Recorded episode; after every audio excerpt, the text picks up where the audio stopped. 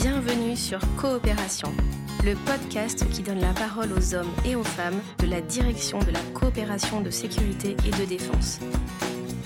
Est-ce que vous pouvez vous présenter? Lieutenant-colonel Romain. Capitaine de frégate Jean-Baptiste. Chaque jour, ils sont plusieurs centaines à former, soutenir et accompagner des dizaines de pays partenaires, faisant de la DCSD un outil privilégié de la politique diplomatique française. Que ce soit en accueillant nos partenaires sur le sol français, en enseignant notre langue aux quatre coins du monde ou en intervenant directement sur le terrain. Leurs missions sont vastes et essentielles dans un monde en perpétuelle évolution. Je suis l'adjointe au chef de la mission Monde. J'adore, ça fait très James Bond. Des confins de l'Afrique aux horizons lointains de l'Asie, de la direction centrale jusqu'aux forêts d'Équateur, nous vous emmènerons dans un voyage sonore à la rencontre de celles et ceux qui font vivre l'action internationale de la France. Aujourd'hui, il consiste en quoi?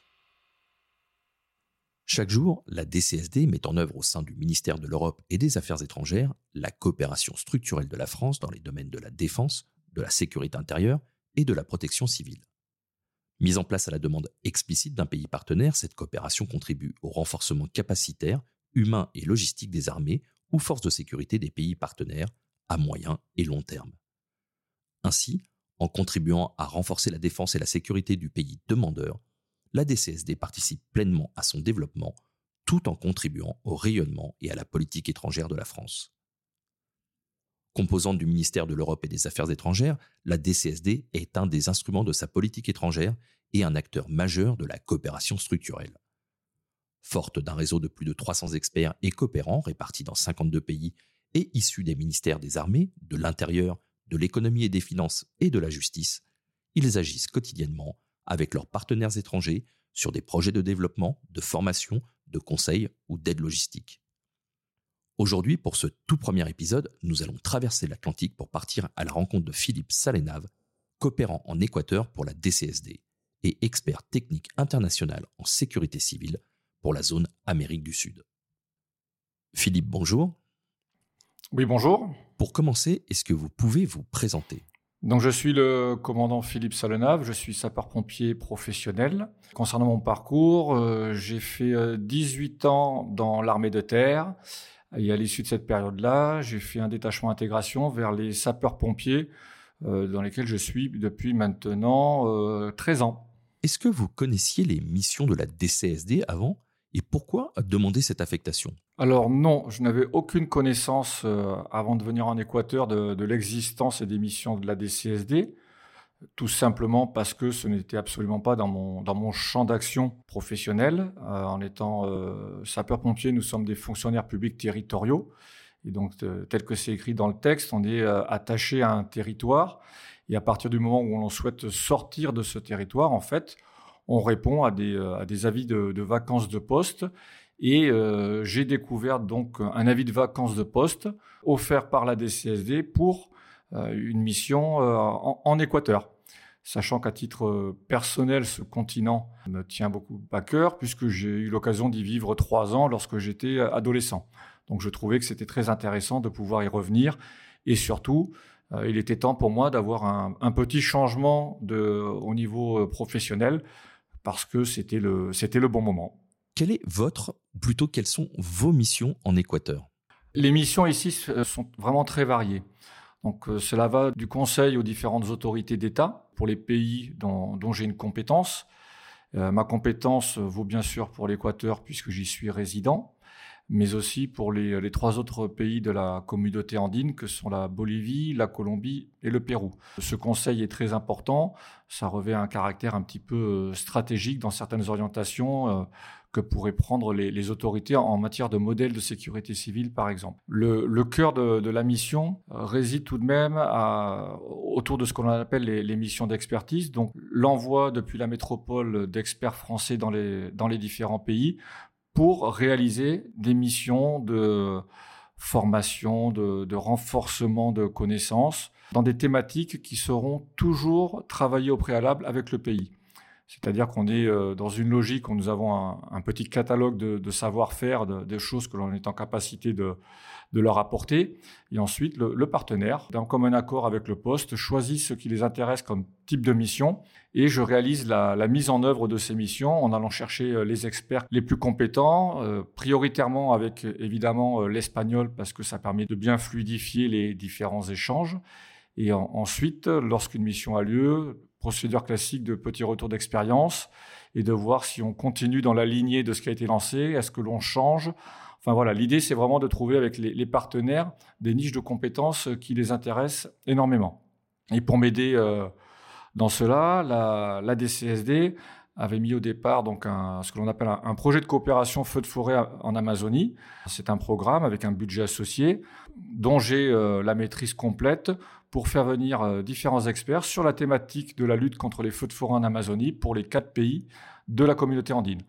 Donc avec ça, cela permet en fait d'amorcer la pompe en, termes de crédibilité avec les autorités, d'avoir les premiers experts qui viennent et ensuite de travailler localement sur euh, comment continuer à avoir une collaboration la plus efficace possible. Juste pour comprendre, quand vous parlez de catalogue de compétences, qui définit ce catalogue de compétences au départ? Est-ce que c'est vous? Alors, cette notion de, catalogue de compétences, elle est aussi rattachée à ce que sait faire l'expert technique international, donc le TI, qui est en place. Euh, de par l'analyse que l'on fait, on arrive à détecter tout de même assez rapidement dans le monde de protection civile les besoins euh, utiles pour un pays, avec notre œil européen, ce qui a une importance. La vision européenne est un petit peu différente de la vision euh, en Amérique du Sud. Et à partir de là, il faut convaincre les autorités que l'on est en, capacité de leur apporter quelque chose dans différents sujets. Les sujets sont assez classiques, dont naturellement, vous avez compris, le, feu de forêt. Mais nous avons aussi, par exemple, la gestion opérationnelle et de commandement, la lutte contre les inondations, euh, la lutte contre le Covid euh, il y a encore un an et demi, des, thématiques plus ciblées, par exemple, euh, la gestion des risques au sein du métro souterrain de Quito, voilà, en fait, à partir de là, on, travaille avec eux en, regardant vraiment les, besoins que l'on identifie et euh, on leur propose certaines choses. L'avantage euh, du statut sapeur-pompier, c'est que nous avons un, panel de compétences, on est assez, euh, assez généraliste en termes de risques, et à partir de là, on arrive très clairement à poser les possibilités de mission d'expertise au regard de l'évaluation initiale que l'on fait d'une situation. D'accord. Alors, vous parliez de Quito, mais un petit peu avant, vous m'expliquiez que vous étiez sur trois autres pays. Vous n'êtes pas sur une région qui est très petite. Comment vous travaillez sur quatre pays différents? Comment vous arrivez à assurer le suivi des missions des partenariats que vous avez déclenchés avec chacun d'eux? Le maillon clé, c'est très clairement euh, l'ambassade de France du pays et les relations que l'on peut avoir en qualité de TI avec les ambassadeurs, premiers conseillers, attachés de sécurité intérieure. Voilà. En fait, avec ce, réseau-là, on arrive à avoir euh, une continuité les ambassades travaillent euh, réellement de ce que j'en vois, puisque je suis récent dans le monde euh, du ministère de l'Europe et des Affaires étrangères. On travaille en mode équipe de France. C'est-à-dire que tout le monde a la même mission, on est une équipe. Et à partir de là, dès que l'on a un besoin, on a du monde qui nous appuie et qui nous aide. D'autant plus quand on est un ETI régional qui n'est pas physiquement présent dans, certains pays. Ensuite, il s'agit bien sûr de planifier, programmer des déplacements avec les contraintes budgétaires associées. Il ne faut pas occulter, euh, malheureusement, les déplacements internes en Amérique du Sud coûtent cher. À titre d'exemple, je, pars ce soir à, La Paz, en Bolivie. Le, déplacement coûte aussi cher qu'un un Paris-Bogota. Voilà, en termes d'ordre de grandeur, euh, voilà comment ça se passe. Donc il faut avoir aussi une bonne gestion financière et, euh, préparer euh, le, mieux possible en amont les, différents déplacements pour être certain d'optimiser son temps de présence sur place. Et euh, une fois que on arrive à bien comprendre comment s'intégrer dans une ambassade et le, rôle essentiel des ASI s'il en a un ASI résident, parce que c'est pas le cas partout non plus, mais avec les ambassadeurs, ambassadrices et les, les, premiers conseillers, ça fait vraiment une équipe remarquable en termes d'appui en ce qui me concerne pour ma mission. Ce qui est quand même extraordinaire, c'est qu'avec ces relations, ces voyages, tous les projets que vous menez sur quatre pays différents, en dehors de l'aspect technique, vous êtes aussi complètement immergé dans l'aspect diplomatique et donc de cette position au sein du ministère de l'Europe et des Affaires étrangères. Vous baignez littéralement dedans. Oui, très clairement. En fait, c'est du, jour au lendemain. Lorsqu'on est euh, sapeur-pompier, on, est amené à, à parler à, un préfet de département, un président de, conseil d'administration ou un président de conseil départemental. Et du jour au lendemain, on se retrouve à, discuter avec euh, des ambassadeurs, des ministres, des vice-ministres. Et, qui plus est, euh, des fois dans une langue qui n'est pas native. Euh, et naturellement, il faut être le plus rapidement possible efficace. Et lorsque l'on propose quelque chose, il faut être en capacité de le tenir et de le tenir dans la durée. C'est tout l'exercice de style euh, de cette mission euh, ultra passionnante, mais euh, particulièrement complexe, je pense, dans, les propositions et la, réactivité qu'elle nécessite. Lorsque l'on arrive, il faut essayer de comprendre certains codes de fonctionnement que l'on n'a pas. Et ça, c'est toute la, beauté de ce type de mission, parce que L'avantage, quand on est ETI, c'est que si l'on se trompe, on sait parfaitement en qui on peut s'en prendre. C'est juste à soi et c'est la faute de personne d'autre. D'accord. à propos de la complexité de la mission, vous êtes aujourd'hui basé dans un État qui a beaucoup d'autres relations avec d'autres États dans la sous-région et sur le continent. Des États qui peuvent donc se positionner sur des missions de formation, de conseil ou de partenariat. Quelle est votre place au milieu de tout ça? Est-ce que vous vendez le label France? Est-ce que c'est nécessaire ou pas? Alors juste pour préciser donc mon positionnement, euh, ici en Équateur, euh, je suis rattaché bien sûr à l'ambassade de France, mais je travaille au sein du, euh, ministère de la gestion des risques. Et je suis directement rattaché au, ministre de la gestion des risques. Pour un fonctionnement optimal, je suis physiquement dans leur division relations internationales. Donc je suis réellement dans le bon endroit la notion de, label France, comme vous le dites, il a fallu au départ euh, expliquer ce que l'on était en capacité d'offrir, comment on pouvait l'offrir. L'Équateur étant un pays qui avait historiquement une, aide plutôt nord-américaine avec un fonctionnement nord-américain euh, assez différent du nôtre, mais ils sont, euh, ils sont bien sûr tournés vers la coopération internationale, notamment avec le Japon et, et JICA, donc de manière très discrète, comme le, font systématiquement les Nippons. Ensuite, notre coopération, j'ai pris l'option de, de, faire une coopération assez euh, opérationnelle et concrète, l'idée étant de pouvoir mesurer de manière immédiate des résultats sur ce que nous proposions. C'est-à-dire que si je faisais une coopération, on va dire, un peu trop stratégique parce que j'étais à côté du ministre, on n'arrivait pas à, palper clairement les résultats de ce que j'aurais pu faire. Alors qu'en commençant directement avec des missions très terrain, en faisant venir des autorités sur des actes d'ouverture ou de fermeture de session, ça leur permettait euh, de voir ce qui, ce qui avait été fait, d'interroger les gens directement qui avaient suivi ces formations et de voir en fait, de mesurer ce taux de, satisfaction. Et à partir de là, ça permet justement d'avoir ce label France qui maintenant est, très largement reconnu en, en Équateur. Euh, la preuve en est, on nous a demandé il y a l'année dernière de pouvoir euh, commenter un petit peu le, euh, l'accréditation IRNAP INSARAG. En fait, c'est l'accréditation ONU des équipes Urban Search and Rescue, donc USAR du pays. nous avons pu, avec la Direction générale de la sécurité civile la gestion des crises, euh, désigner quelqu'un pour faire un accompagnement. Le pays vient d'avoir cette accréditation et maintenant, de, cette semaine, je vous livre l'info, le pays vient d'écrire à l'ambassadeur en demandant d'avoir un, mentoring français complet sur la, classification internationale, c'est-à-dire ce qui permet à des équipes de du pays de pouvoir partir sous label ONU à l'étranger en cas de tremblement de terre. Donc on est vraiment sur une marque de confiance et euh, de reconnaissance du savoir-faire français. Alors justement, à propos de ce savoir-faire français, vous nous parliez au début de cet entretien des formateurs qui viennent.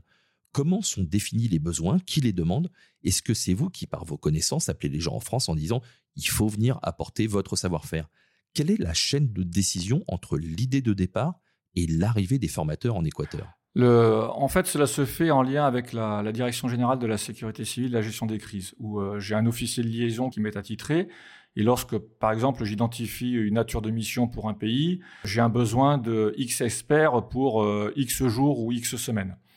Et là, je, donc, j'exprime donc le besoin. Soit la direction générale recherche euh, les experts dont j'ai besoin, soit il me donne un quitus pour que j'aille moi-même euh, travailler avec les différents services départementaux d'incendie et de secours pour trouver la, la ressource qui m'intéresserait. Donc c'est cette option-là qui est retenue avec la, direction générale j'ai l'autorisation d'aller euh, rechercher directement les experts qui pourraient m'intéresser. en termes de compétences et dans la mesure du possible de langue espagnole. Comme vous disiez, c'est tout à fait ça. C'est euh, on appelle, est-ce que vous êtes dispo? À partir de là, on, déclenche la procédure d'autorisation euh, via les différents directeurs départementaux. On cale les modalités euh, pratiques, logistiques. Enfin, on, construit tranquillement la mission. Ça se fait environ 45 à 30 jours avant le, début de la mission ce qui permet d'absorber une phase d'incertitude ou de, problématiques qui peuvent arriver de manière assez classique dans ce genre de mission. Euh, et, en fait, ça se passe très très bien. Et une fois qu'on a commencé une fois, deux fois, euh, trois missions, à la fin, on se retrouve avec un, réseau d'experts avec lesquels on a déjà travaillé, avec lesquels euh, on a une certaine confiance parce que les partenaires nous ont fait remonter que la mission s'était bien passée, qu'ils seraient ravis de pouvoir euh, rebénéficier d'une expertise française dans le même domaine ou un autre domaine. Enfin voilà, c'est une construction de crédibilité tout au long du mandat de l'ETI. Et à la fin, euh, voilà, moi techniquement aujourd'hui, je me retrouve avec un, un, bon euh, vivier d'experts sur différentes thématiques et je n'ai aucune problématique pour euh, aller rechercher les compétences quand j'en ai besoin. J'ai actuellement une mission feu de forêt en Colombie, feu de forêt niveau 1-2. Donc j'ai deux experts, c'est leur, leur troisième mission qu'ils réalisent dans ce pays avec les mêmes acteurs. Donc si vous voulez, on essaie aussi de créer une certaine continuité dans ce que l'on fait pour que le partenaire voie aussi la, progression que l'on est en capacité d'emmener.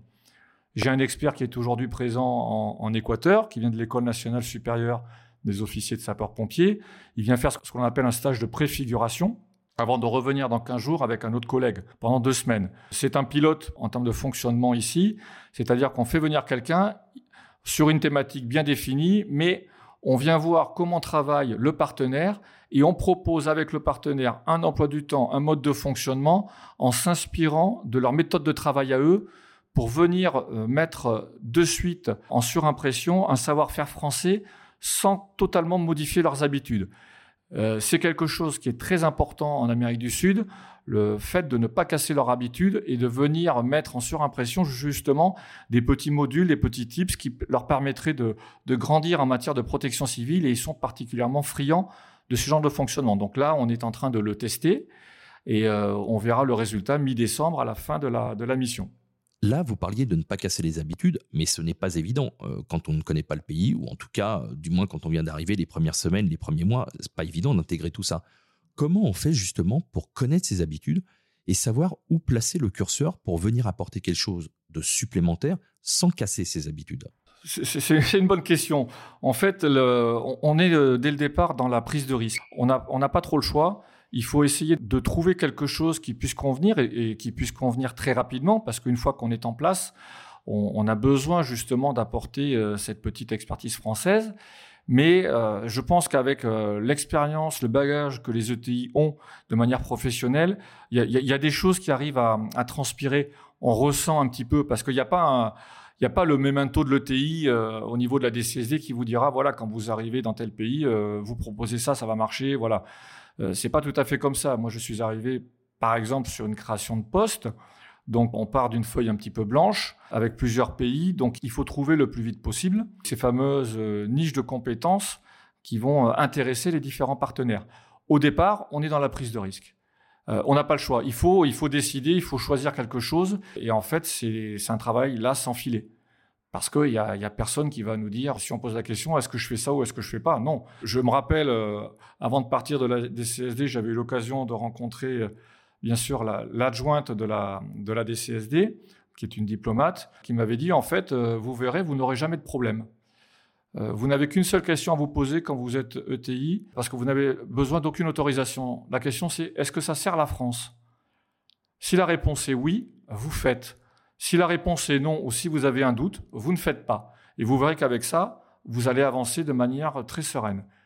Tous les jours, j'applique ce précepte. Je vous le garantis. Et ça fonctionne. D'accord, très bien, c'est noté. Est-ce que parler espagnol, vous nous disiez que vous aviez habité adolescent en Amérique du Sud, donc vous avez une bonne maîtrise de la langue, est-ce que c'est important pour votre travail? Est-ce que parler espagnol, vous nous disiez que vous aviez euh, adolescent habité en Amérique du Sud, donc vous avez une bonne maîtrise de la langue, est-ce que c'est important pour votre travail? Question toute bête en fait, est-ce que les gens se disent que c'est un peu une marque de respect, le fait de parler leur langue? Est-ce que ça montre votre envie de vous intégrer et de travailler de manière très fine avec eux? C'est exactement ça. Vous avez une lecture euh, très juste. Dans une création de poste où vous arrivez dans un ministère équatorien, si vous ne parlez pas leur langue, il va être très compliqué euh, d'acheter de la crédibilité. Parce que vous pouvez arriver avec euh, l'anglais, comme un petit peu tout le monde, sauf qu'ici, l'anglais n'est pas forcément une langue reconnue et encore moins utilisée. Donc si vous n'avez pas l'espagnol, vous n'avez pas la démarche idoine pour euh, acheter cette crédibilité. Donc le, fait d'avoir l'espagnol et d'avoir un, petit rafraîchissement, on va dire au bout de trois semaines, on redevient, euh, on recommence à parler enfin, assez facilement et on, en fait, on est euh, vraiment en immersion complète, donc on, ne réfléchit plus en français. Hein. Très clairement, aujourd'hui, euh, j'ai eu mal à parler français. Des fois, je cherche mes mots parce qu'au quotidien, je, parle en, espagnol.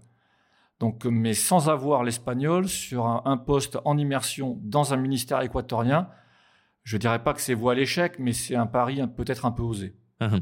Je comprends. Alors justement, ces relations, vous êtes un expert technique, là-dessus c'est bien l'intitulé du poste, mais au-delà de ça, il y a une nécessité de relation humaine. C'est quoi la place de cette relation dans votre partenariat? Vous êtes censé dispenser une formation technique. C'est quoi la place des relations humaines dans cette mission de la DCSD ah, très, très clairement, je, la cible entre 50 et 75% de la réussite de la mission, en fonction des pays. L'aspect relation humaine est capital. Ici, ce sont des latins, la notion chaleur humaine, enfin voilà, ils ont besoin... Euh, de ce contact avec les gens, très clairement, et le fait d'être en immersion, de se mettre à leur niveau, de, les comprendre, de faire euh, l'effort de, parler leur espagnol, parce qu'il y a différents types d'espagnol, et d'aller jusqu'à euh, inclure quelques petites expressions locales pour justement montrer qu'on s'adapte et qu'on intègre bien les différents codes, pour eux, c'est capital. Ils apprécient réellement d'avoir des gens qui se mettent à leur portée, à leur niveau et qui comprennent la culture. Ça, c'est important. C'est ce que la coopération française fait ici en Équateur et en Amérique du Sud. Ce n'est pas forcément le même mode de fonctionnement pour d'autres types de coopération qui existeraient. Donc ça, ça plaît énormément et ça contribue justement, je reviens dessus, à acheter cette crédibilité et à leur montrer le, comment on a envie de travailler avec eux. C'est-à-dire qu'on ne, travaille pas pour eux, on travaille avec eux, on fait des échanges. Et ça, ça permet aussi, à un moment donné, de leur dire euh, non. Ça, c'est pas possible. Je ne pense pas que vous ayez besoin de ce type d'aide. Ou en tout cas, c'est pas nous qui pourrons euh, vous l'offrir parce qu'elle sera moins efficace. Et ça, c'est vraiment ces relations humaines, c'est absolument essentiel. Pour la Bolivie, par exemple, comme je suis non résident en Bolivie, ce sont les relations humaines et les premières missions d'expertise avec un, un résultat concret sur le terrain qui m'ont permis de continuer à travailler avec différents partenaires qui potentiellement dans le pays euh, ne peuvent pas se voir les uns les autres. Ça, c'est tout l'art euh, de la diplomatie qui est géré par le, poste. Ils arrivent à faire asseoir à la même table des gens euh, qui habituellement n'arrivent pas à se parler. Donc on est bien vraiment, même dans, cette diplomatie au niveau de la Bolivie, sur miser sur les relations humaines. Alors justement, dans ces relations, vous arrivez quand vous prenez votre poste, et en plus il faut le faire sur quatre pays, vous arrivez avec un CV conséquent, vous avez déjà une grosse expérience avec la sécurité civile et vos postes chez les sapeurs-pompiers. Est-ce que ce CV suffit ou est-ce que la confiance vers la personne que vous êtes, mais aussi vers l'expert que vous êtes, elle se gagne petit à petit? Et comment elle se fait au début? Est-ce que vous mettez par exemple tout de suite en place une formation pour qu'il y ait quelque chose de concret, comme vous le disiez tout à l'heure, pour qu'il puisse savoir ce que vous savez faire? Comment vous avez fait en fait? En fait, le, CV, euh, au niveau des partenaires ici, personne n'a mon CV parce qu'il n'y a pas d'utilité à leur, à leur transmettre je pense. Il n'est pas techniquement, voilà, il n'est même pas traduit en espagnol mon CV. Personne ne l'a. Donc euh, les gens ne savent pas ce que j'ai fait avant de manière écrite. Naturellement, ce sont des éléments au début où, euh, quand on se présente, on explique qui on est, ce qu'on a pu faire. Mais voilà, on revient à la question précédente. Ça permet aussi de travailler les relations humaines. Parce que mettre un, CV euh, sur une table entre deux personnes, c'est quand même quelque chose un petit peu trop impersonnel. Alors que de suite briser la glace et euh, échanger sur qui on est, ce que l'on a fait, comment on voit certaines choses, ce que l'on pourrait apporter de par notre expertise. Ce sont justement ces relations humaines dont on parlait et qui pour moi étaient essentielles au, départ pour justement essayer de, créer une relation euh, avec eux. et derrière à voir, analyser qu'est-ce qui serait utile pour eux dans un premier temps, dans le cadre bien sûr d'une mission d'expertise, hein, parce que ça restera le, un petit peu le, centre du sujet, mais comment euh, calibrer la première mission, sur quelle thématique, euh, au profit de qui, parce que ça ce n'est pas anodin, il y a énormément d'acteurs dans les, dans les différents pays. Tout ça, nous, en analysant quel serait le retour positif pour la France et pour le TI, quelles seraient les suites qui pourraient être données dans, dans la continuité de cette première, euh, première mission d'expertise, par exemple? Il n'y a aucune volonté, par exemple, de ma part, de, de créer une mission, euh, entre guillemets, one-shot. Le pays me demande quelque chose, je le fais, puis après il me demande autre chose, je le fais. Non, c'est pas comme ça. L'analyse, c'est euh, qu'est-ce qui peut être fait à partir d'une mission sur du moyen terme minimum? notre coopération s'établit sur du moyen long terme. L'idéal est de pouvoir euh, solliciter des budgets auprès de la DCSD via des projets pluriannuels. C'est le travail du coopérant aussi d'aller se battre un petit peu pour récupérer de l'argent pour sa coopération. Et on est tous en, saine compétition dans l'enveloppe globale de la coopération de la DCSD. Mais tout ça, ça c'est le travail de l'ombre qu'il faut réaliser. Le préalable, naturellement, bah, ce sont les relations humaines et euh, l'analyse des besoins des différents partenaires. Alors pour l'Équateur, c'est plus simple parce que physiquement présent. Pour les autres pays, c'est peut-être un peu plus euh, complexe parce que le côté relation humaine n'est pas aussi présent que je peux l'avoir en Équateur. Évidemment, je comprends. Alors, à propos de partenariat et d'expertise et de votre rôle, est-ce qu'il y a une partie, j'allais dire, euh, soutien à l'exportation des entreprises françaises, ou en tout cas de l'exportation du savoir-faire français, peut-être à travers du matériel ou autre? Est-ce que c'est dans vos attributions? Comment ça se traduit? Oui, alors très clairement, le, soutien aux exportations fait partie euh, du travail qui est à réaliser. Il n'y a rien de mieux que de pouvoir euh, proposer du matériel français auprès de, sapeurs-pompiers ou d'autres organismes pour qu'ils puissent l'acheter parce qu'on le connaît, on est en capacité d'amener des formations de, dessus. Enfin voilà, on est quand même dans une zone géographique où en termes de, normes, la norme CE n'est pas très présente, on est plutôt sur de la NFPA nord-américaine mais euh, nous avons des, acteurs qui se tournent très fortement vers l'Union européenne en termes de, normes. Euh, très clairement, sur des exemples classiques, des équipements de protection individuelle, donc les, tenues euh, sapeurs-pompiers, hein, le, gros pantalon, la grosse veste, la, grosse bouteille dans le dos, tout ça, voilà, sont des équipements qui sont surtout achetés vers les États-Unis, mais certains se sont tournés vers l'Europe et la France en particulier, tout simplement eh parce que les matériels sont tout aussi efficaces, sont beaucoup plus légers, beaucoup plus ergonomiques d'emploi. Enfin là, je vais prêcher pour notre paroisse, c'est sûr, mais clairement, ils sont, beaucoup mieux adaptés à leur morphotype euh, ici aussi, parce que ce ne sont pas tous des Golgotes de, 2 mètres qui poussent de la fonte et qui font 110 kilos. Ça, c'est pas le, profil euh, habituel ici. Donc, euh, quand, on leur explique que nous, on essaye d'avoir les équipements les plus performants, mais les plus légers aussi, pour être en capacité de durer le plus longtemps possible sur la mission en limitant bah, les contraintes physiques, ça leur parle. Et à partir de là, eh bien, euh, on travaille avec eux. J'ai eu l'occasion de faire venir euh, un ou deux fournisseurs euh, parce que l'occasion s'en est présentée. Ensuite, bien voilà, chacun, chacun fait son travail. Moi, je ne regarde pas la suite, mais on reste en mode équipe de France. Vous me parlez du matériel et des tenues. une question me vient par rapport à ça. Est-ce que ça a été une surprise pour vous, le travail dans cette région? Je pense au feu, mais ça peut être autre chose. Vous parliez tout à l'heure du métro sur Quito. Ou globalement, les process sont les mêmes que ceux que vous avez pratiqués, appliqués quand vous étiez en France au sein de la sécurité civile ou chez les sapeurs-pompiers il y a eu une très grosse surprise parce qu'en fait, l'écart est, monumental entre les différents pays, les différentes unités qui sont en, capacité d'intervenir. On est, on est vraiment sont sur des gouffres. C'est pour cela qu'il faut très clairement adapter aussi notre coopération aux, partenaires. Les missions qui sont faites en Bolivie ne sont pas des missions que je vais proposer en Équateur. Le, niveau, le besoin n'est absolument pas le même. D'où cette importance de faire euh, l'analyse initiale pour être certain de proposer quelque chose en cible et qui va vraiment les intéresser. À titre d'exemple, si vous prenez euh, la ville de Quito, donc en Équateur, les, sapeurs-pompiers sont des, sapeurs-pompiers municipaux comme on avait en France il y a une quarantaine d'années. Quito, c'est la ville euh, la plus riche euh, du pays, donc les sapeurs-pompiers ont un très gros budget, donc ils, ont du matériel tout neuf, ils sont tournés aussi pas mal vers l'Europe en ce moment, et en, Bolivie, il y a absolument rien. On part, euh, on part de, on part de zéro. Donc, dans le travail qui est fait, là, par exemple, je pars ce soir en Bolivie. J'ai une donation le mercredi prochain au profit de pompiers boliviens de casques de la part d'un SDIS qui a bien voulu faire euh, cette donation-là. Ça a pu être euh, transmis via la valise diplomatique. Et en fait, je vais équiper des pompiers avec des casques, tout simplement parce qu'ils n'ont pas de casque.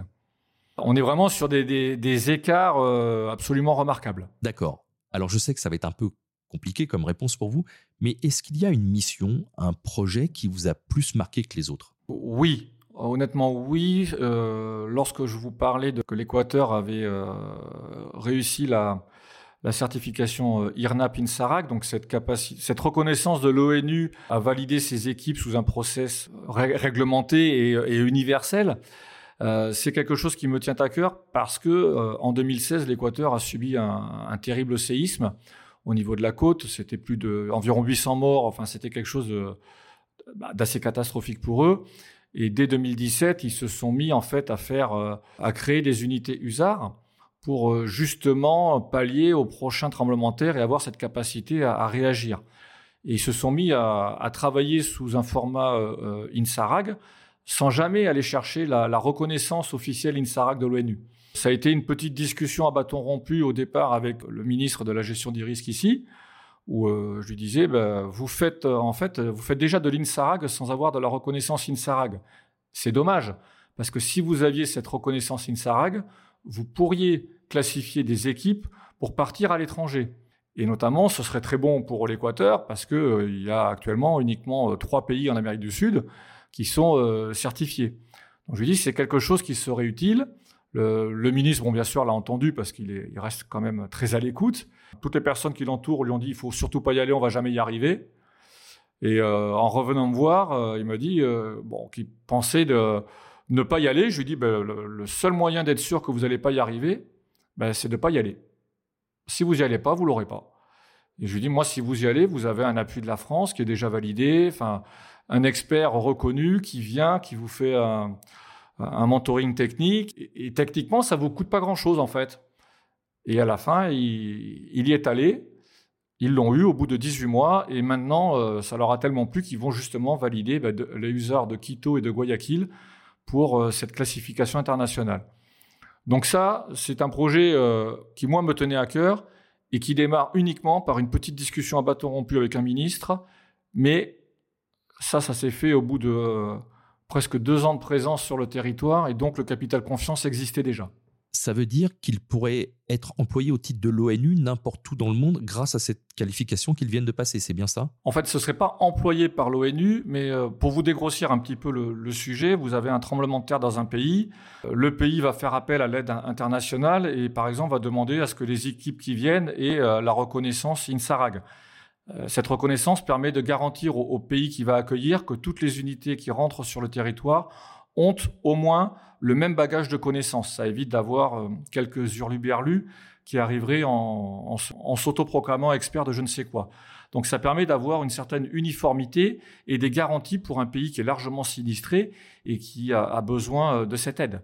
Donc ça, ça permet, ça reconnaît à l'Équateur cette capacité ensuite à pouvoir intervenir en dehors d'un cadre bilatéral comme il pourrait l'avoir avec le Pérou par exemple, mais être en capacité eh de prendre un avion et d'aller euh, ben, en Turquie, euh, récemment sur le dernier, euh, le dernier tremblement de terre.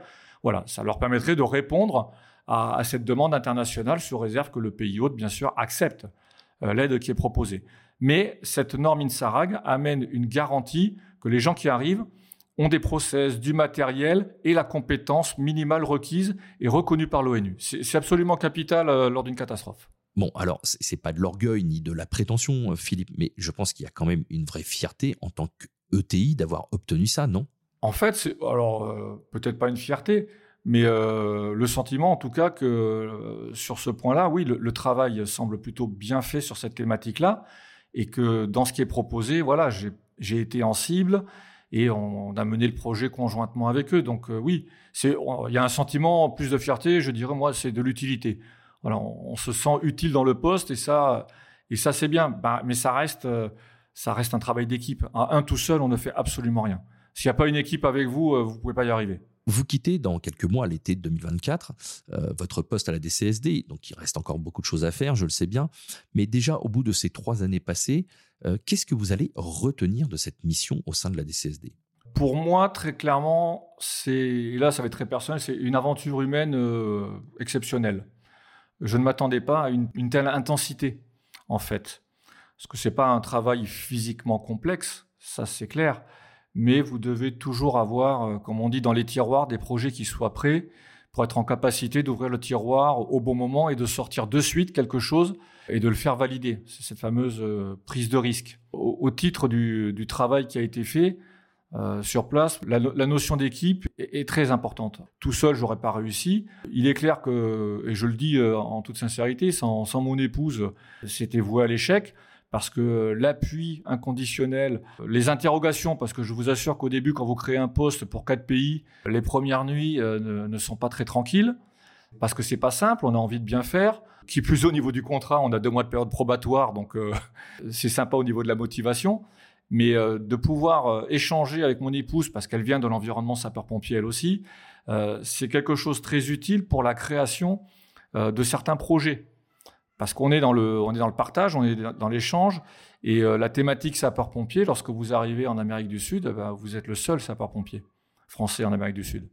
Donc il y a de grosses attentes naturellement euh, sur la mission. On a besoin d'échanger. Moi, j'ai besoin d'échanger. Les idées, c'est pas ce qui manque, mais j'ai besoin de confronter mes idées. Moi, j'ai besoin du débat contradictoire, chose que j'avais euh, remarquablement avec mon épouse. En fait, comme il y a besoin de, communiquer pour exister, là je la cite, euh, sans cette communication qu'elle a réussi à mettre en place avec moi, toute la documentation qu'elle a pu faire pour euh, crédibiliser mon travail, pour euh, faire connaître aux différents partenaires tout cet aspect communication, sans ça, j'aurais eu un travail beaucoup plus intime, moins reconnu et qui aurait au final, je pense, certainement pas la même portée qu'il a aujourd'hui.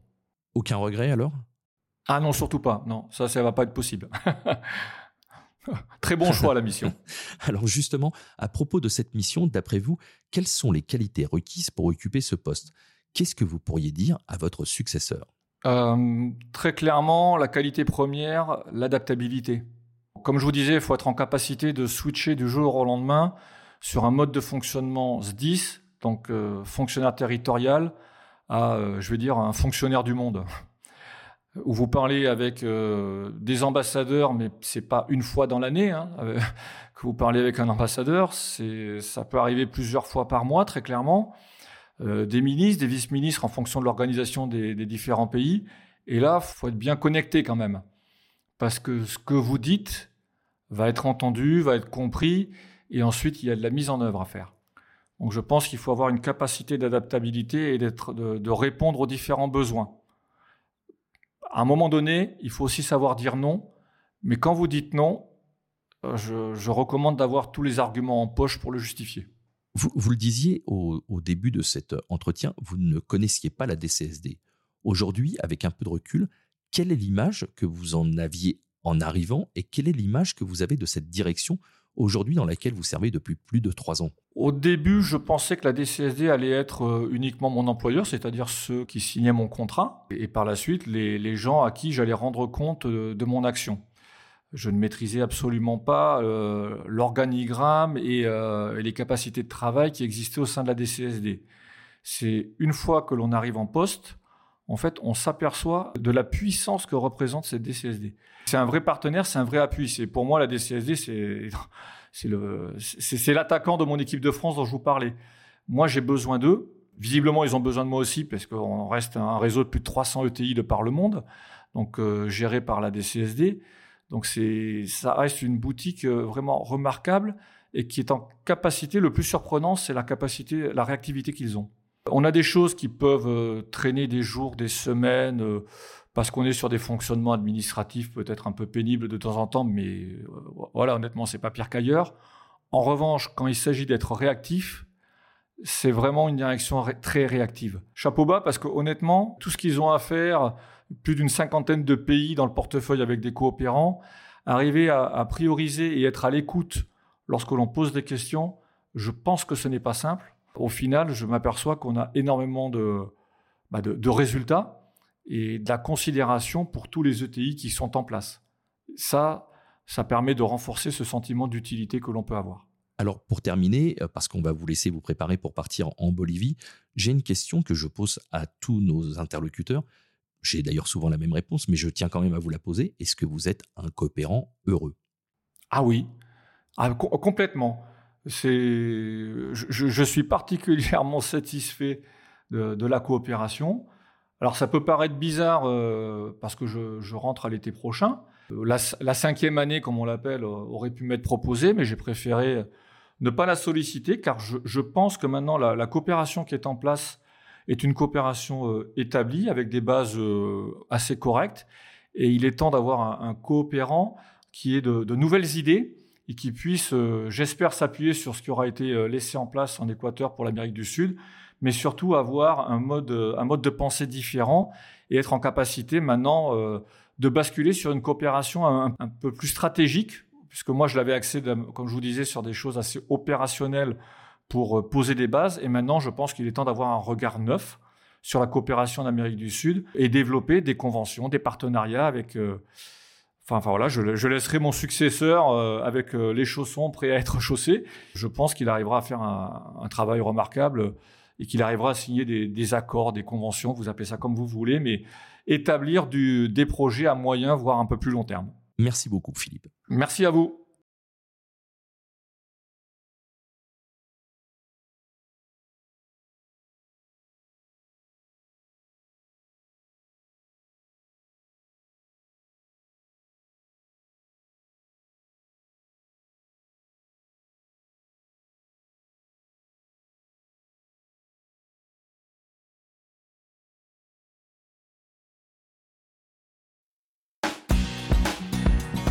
Merci d'avoir écouté cet épisode de Coopération.